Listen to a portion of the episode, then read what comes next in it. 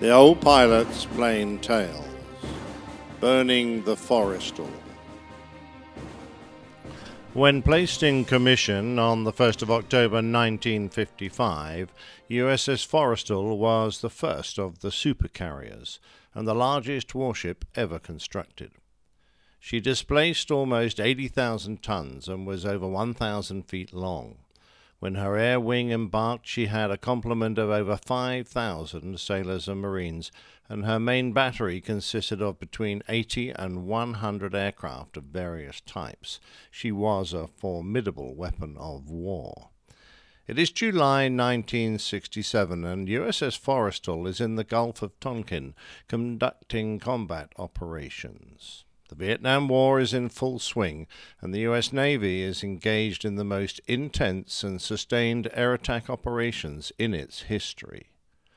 On board Forrestal, the Weapons Coordination Board were meeting to discuss ways to ensure that nothing should stop the smooth flow of aircraft from launching during this intense period of flying. The Ordnance and Weapons officers were considering the ramifications of a check that had to be done to the Zuni rocket launchers before the aircraft took off. The Zuni was a powerful, unguided rocket that was housed on a triple ejector rack on the F 4 Phantom and was very effective as an air to ground weapon. To keep the weapons safe on the deck, an electrical safety pin on the rack prevented any electrical signals from reaching the rockets. However, it was well known that the tags attached to the pin could be easily blown free prematurely. As a backup, therefore, the power lead to the launcher wasn't connected until the fighter was in place on the catapult and ready to go. Before being connected, the power lead would be tested for stray voltages, and should it fail that test, then the aircraft would need to be dismounted from the catapult, causing awkward delays. There had to be a way around the problem. The solution that was proposed was undoubtedly made with the best of intentions and with the pressure of combat operations weighing on them. The decision was that the phase in the regulations just before takeoff would be interpreted as ready to taxi to the catapult so that the connection could now be made with the aircraft still queued. Hastily written draft minutes were promulgated as a memo and the new procedure implemented immediately. Permission wasn't sought from higher authority, it didn't even get as far as the captain the holes in the Swiss cheese were starting to line up when four weeks later the Forrestal took on a new supply of bombs from the ammunition ship Diamond Head. The Navy had been dropping bombs at an enormous rate, and the demand for the standard 1,000 pound iron bombs, particularly the new Mark 83, had greatly exceeded production.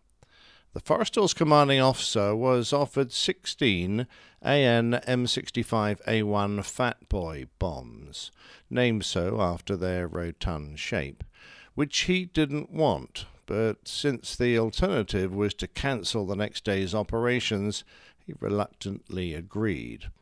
His concerns were well founded. Whereas the new Mark 83 weapons were relatively resistant to heat, shock, and electricity, and were designed to deflagrate instead of detonate in a fire, the Fat Boys came from a different era. Some of those old bombs were more than a decade old and had spent years being improperly stored in the open air, exposed to the heat and humidity of Guam.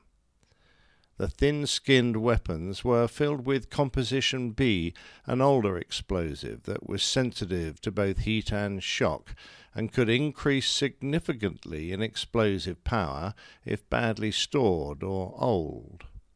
Forrestal's ordnance handlers were shocked as they unpacked the bombs. They were in terrible condition, with decades of accumulated rust and grime, and still in their original packing crates, now mouldy and rotting, stamped 1953. Most dangerous of all, some were leaking from their seams, an unmistakable sign that the explosive had degenerated. Many concerns were voiced, and one officer wondered aloud if they would even survive the shock of a catapult launch. The captain was hamstrung, but he agreed to store the fat boys alone on the deck instead of in the ship's magazine. Another layer of cheese was in place. It was the morning of July the 27th, and the ship was preparing for the second strike of the day. The aircraft were lined up on the crowded fantail, pointing inwards, the F-4s on the starboard side and the A-4s on the port. They were fueled and loaded, and weapons checks were being completed. Lieutenant Commander John McCain III, later to become Senator John McCain, was strapped in to his fully armed A4. Opposite him, a mighty Phantom was starting its J 79 engines. Beneath the wings of the Phantom, the weapons personnel were, in accordance with the new procedures, connecting the firing leads to the Zuni launchers. As the engines came up to idle power, the pilot flicked the generators on to transfer the fighter to internal power. The generators came on under load, and, as was common, the power momentarily spiked. The surge in electricity was soon to settle, but not before a few stray volts found their way into the weapons circuits. The final layer of cheese lined up. McCain heard a low whoosh, and then a low order explosion from somewhere in front. His A4 shuddered, and within seconds his aircraft was engulfed in a wall of flame as burning jet fuel gushed from a split underwing tank. The Zuni's warhead didn't have time to arm, but the impact tore the wing tank off. In rapid succession, other tanks overheated and ruptured, each burst tank releasing 400 more gallons of JP5 into the conflagration. Then a bomb dropped onto the deck and rolled about six feet into a pool of burning fuel. The Fat Boy bomb casing had split, and it was burning with a white hot ferocity. The carrier's highly trained fire crew responded immediately. Fifty four seconds after the fire started, Chief Gerald Farrier, the head of Damage Control Team 8, tackled the burning bomb with a PKP hand extinguisher and without protective clothing in an effort to knock the fire down to allow the pilots to escape. Twenty seconds later, his hose crew arrived and began to beat the flames back. The team had been taught that they had a 10 minute window to extinguish a fire and prevent a bomb from detonating, but that didn't take into account the old and deteriorating Fat Boy bombs. Despite Chief Farrier's efforts, he could see the split casing growing cherry red, and he recognized that a lethal cook off was imminent. He shouted for his team to withdraw, but the bomb exploded, and less than ten seconds later, a second thousand pounder exploded with even more ferocity, hurling debris nearly a thousand feet away. Ninety six seconds had elapsed, but he and all but three of Team 8 were dead. Those left alive were critically injured. Lieutenant Dave Clement, the rescue helicopter pilot flying flight guard duty nearby, described it. There was a horrendous explosion that shook Angel to zero. It seemed as if the whole stern of the Forrestal had erupted. Suddenly there were rafts, fuel tanks, oxygen tanks, drop tanks, and debris of every description floating in the water below. McCain had been one of the first to recognize the ferocity of the fire, and he escaped the flames by scrambling down the nose of his aircraft and swinging off the refueling probe shortly before the explosions began. Other pilots, still strapped into their aircraft, were immediately aware of the disaster unfolding, but only some were able to escape in time. The detonation destroyed the two A4s that had been initially damaged, along with their ordnance and remaining fuel. Lieutenant Commander White, who had been in one of the A4s hit by the Zuni, escaped from his aircraft, but he couldn't get far enough away to escape the bomb blast and was killed. Lieutenant Commander Herbert was far enough away to survive the first explosion. He escaped the cockpit of his Skyhawk by rolling off the flight deck onto the man overboard netting, Making his way down to the hangar deck, he took command of a firefighting team. The port quarter of the flight deck where I was, he recalled, was no longer there. Two other pilots weren't so lucky, and both were killed by explosions during this period, while the rest were able to escape their aircraft and get below. The explosions, several of which were estimated as up to 50% more powerful than a standard 1,000 pound bomb due to the badly deteriorated composition B, tore large holes in the flight deck, causing burning jet fuel to drain into the interior of the ship, including the living quarters directly underneath the flight deck and the below decks aircraft hangar. Flaming fuel, water, and foam cascaded down into the compartments. Battling the fires below deck was more difficult than topside with the confined spaces, little light, thick black smoke, and toxic fumes.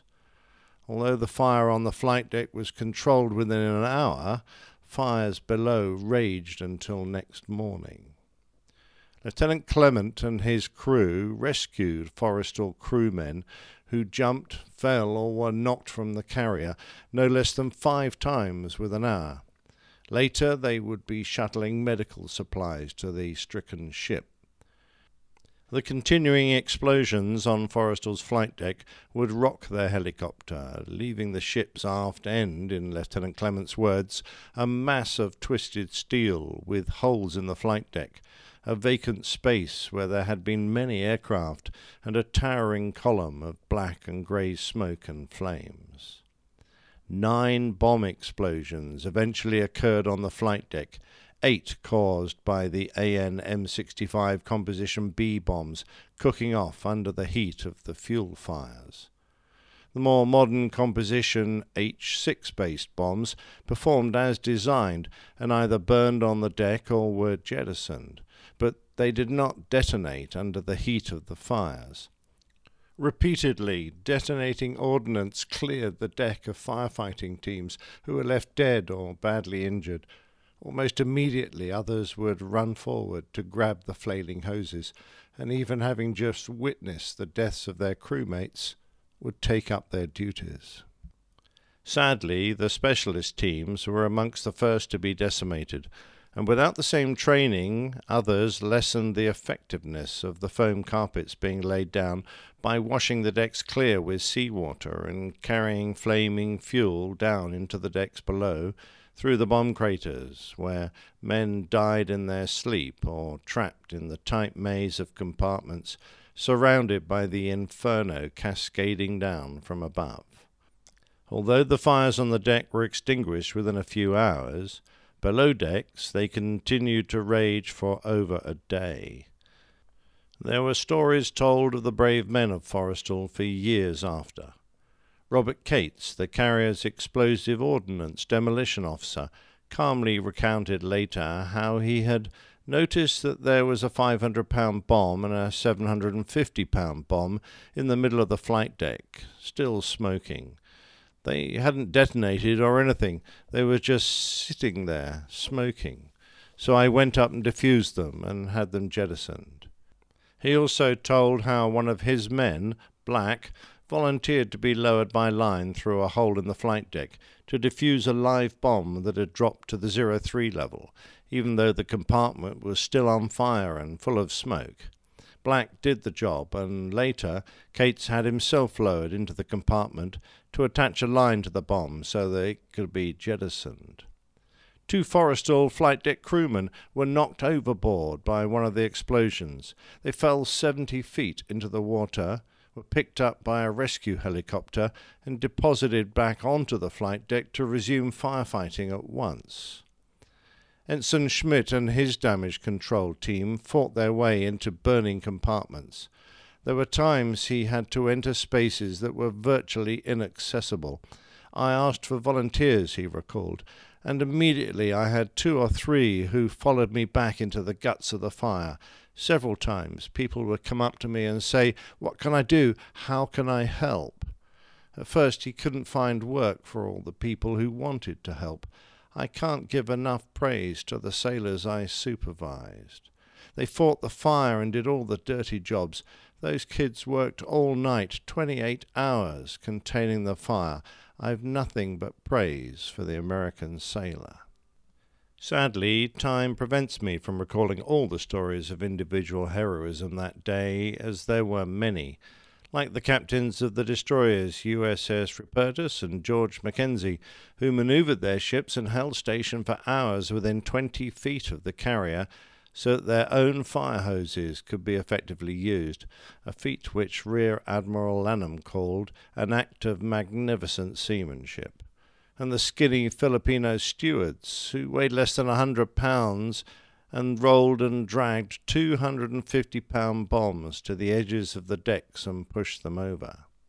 Men died, men willingly gave their lives for their comrades and their ship.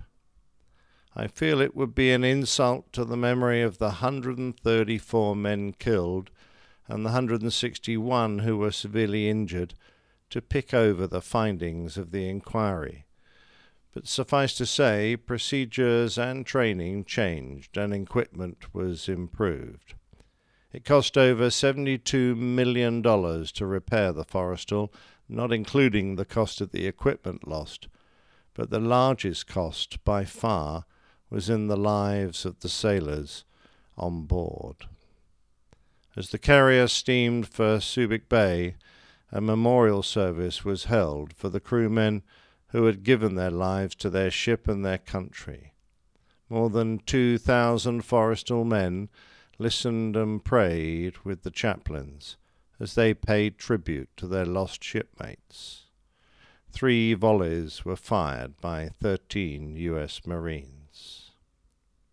After shipyard repairs, USS Forrestal continued to serve making many more deployments with the 2nd and the 6th Fleets, but she never again deployed to Vietnam.